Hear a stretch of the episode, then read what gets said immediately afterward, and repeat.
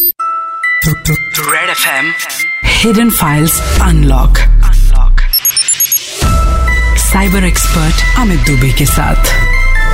Red F पर आप सुनना शुरू कर चुके हैं red F M hidden files unlock आज की कहानी हम सब के लिए बहुत ज़रूरी है क्योंकि हम सभी फेसबुक यूज़ करते हैं और अपनी कंप्लेंट्स सोशल मीडिया के थ्रू अथॉरिटीज तक पहुंचाते हैं.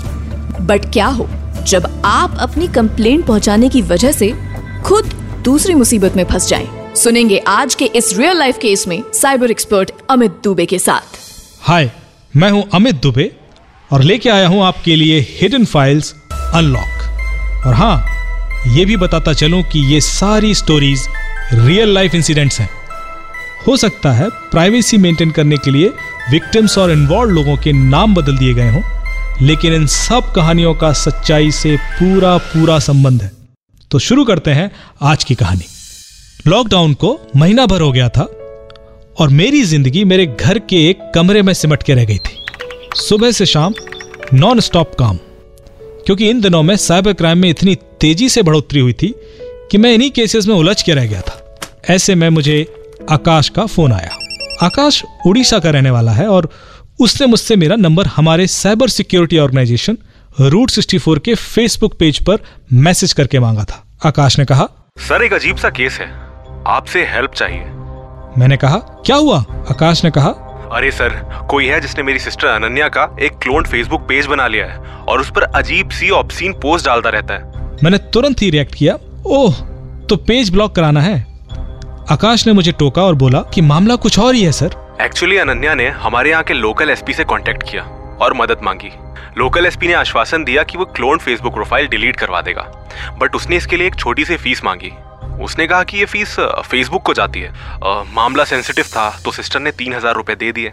पर वो क्लोन प्रोफ़ाइल अभी भी चल रहा है और वो एसपी अब रिस्पॉन्ड नहीं कर रहा। ये बड़ी अजीब सी बात थी। मैंने आकाश से कहा कि फेसबुक इस तरह की कोई फ़ीस नहीं लेता। मैंने कहा मुझे उस एसपी का डिटेल्स भेजो और पैसे कैसे दिए हैं? कैश में?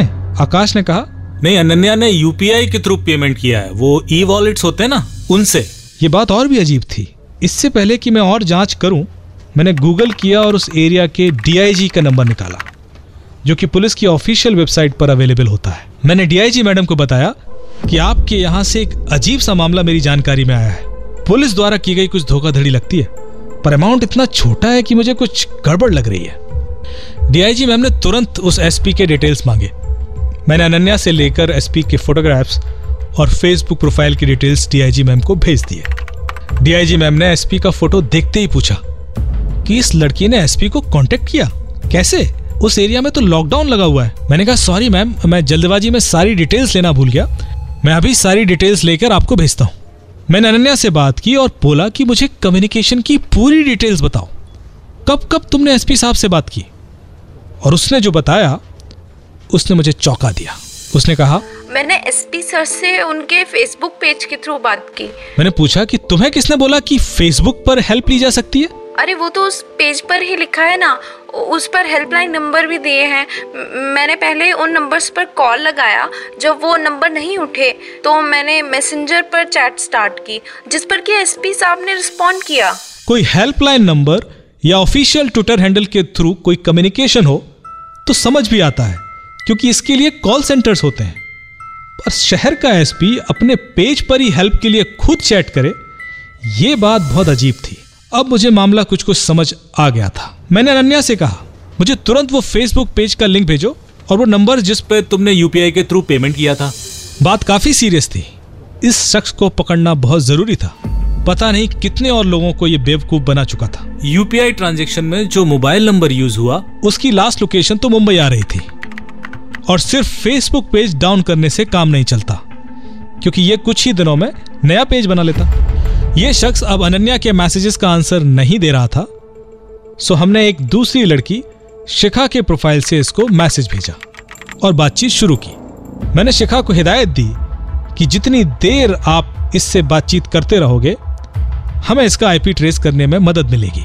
शिखा ने अपने आप को एक साइबर विक्टिम बताया और उस फेक प्रोफ़ाइल ओनर से मदद की गुहार की। उस फेक एसपी ने मैसेज पर ही रिप्लाई किया। अपनी लोकेशन दो। मैं पुलिस भेज देता हूँ। हमने अपनी एक लोकेशन भी भेजी ताकि बातचीत जारी रहे। खैर थोड़ी देर की चैट में ही हमने इसका आईपी एड्रेस कैप्चर कर लिया और आईपी एड्रेस के हिसाब से इसकी लोकेशन उड़ीसा ही थी। हमारा शक सही था। यूपीआई वाला पेमेंट जानबूझकर किसी और स्टेट के फ़ोन नंबर पर लिया गया था ताकि पुलिस कंफ्यूज रहे। नेटवर्क ऑपरेटर को जब आईपी एड्रेस भेजा गया तो उन्होंने उस फ्रॉडस्टर का एक्चुअल मोबाइल नंबर और लोकेशन भेज दी। वो हमारी लोकेशन से 300 किलोमीटर की दूरी पर था। हमने तुरंत पुलिस की एक टीम तैयार की और वो चल पड़ी टारगेट को पकड़ने। जिस लॉकडाउन की वजह से इस तरह का क्राइम पॉसिबल हुआ, उसी लॉकडाउन का हमें फ़ायदा भी मिला। लॉकडाउन की वजह से उस शख्स की मूवमेंट लिमिटेड थी। जो लोकेशन नेटवर्क ऑपरेटर से हमें मिली थी वो उसका घर ही था और हमने उसे वहाँ से अरेस्ट कर लिया। क्रिमिनल पकड़ा गया और कई सारे लोग इस फर्जी फेसबुक पेज के झांसे में आने से बच गए। तो ये थी आज की कहानी। और अब वक्त होता है इस कहानी से जुड़ी आज की cyber tip of the day का। Red F M hidden files unlock पर। Cyber tip of the day. Cyber tip of the day. याद रखिए आप कभी यदि किसी ऑर्गेनाइजेशन को उसके फेसबुक पेज या ट्विटर हैंडल के थ्रू कांटेक्ट करना चाहें तो देख लें कि वो पेज या हैंडल वेरीफाइड है या नहीं।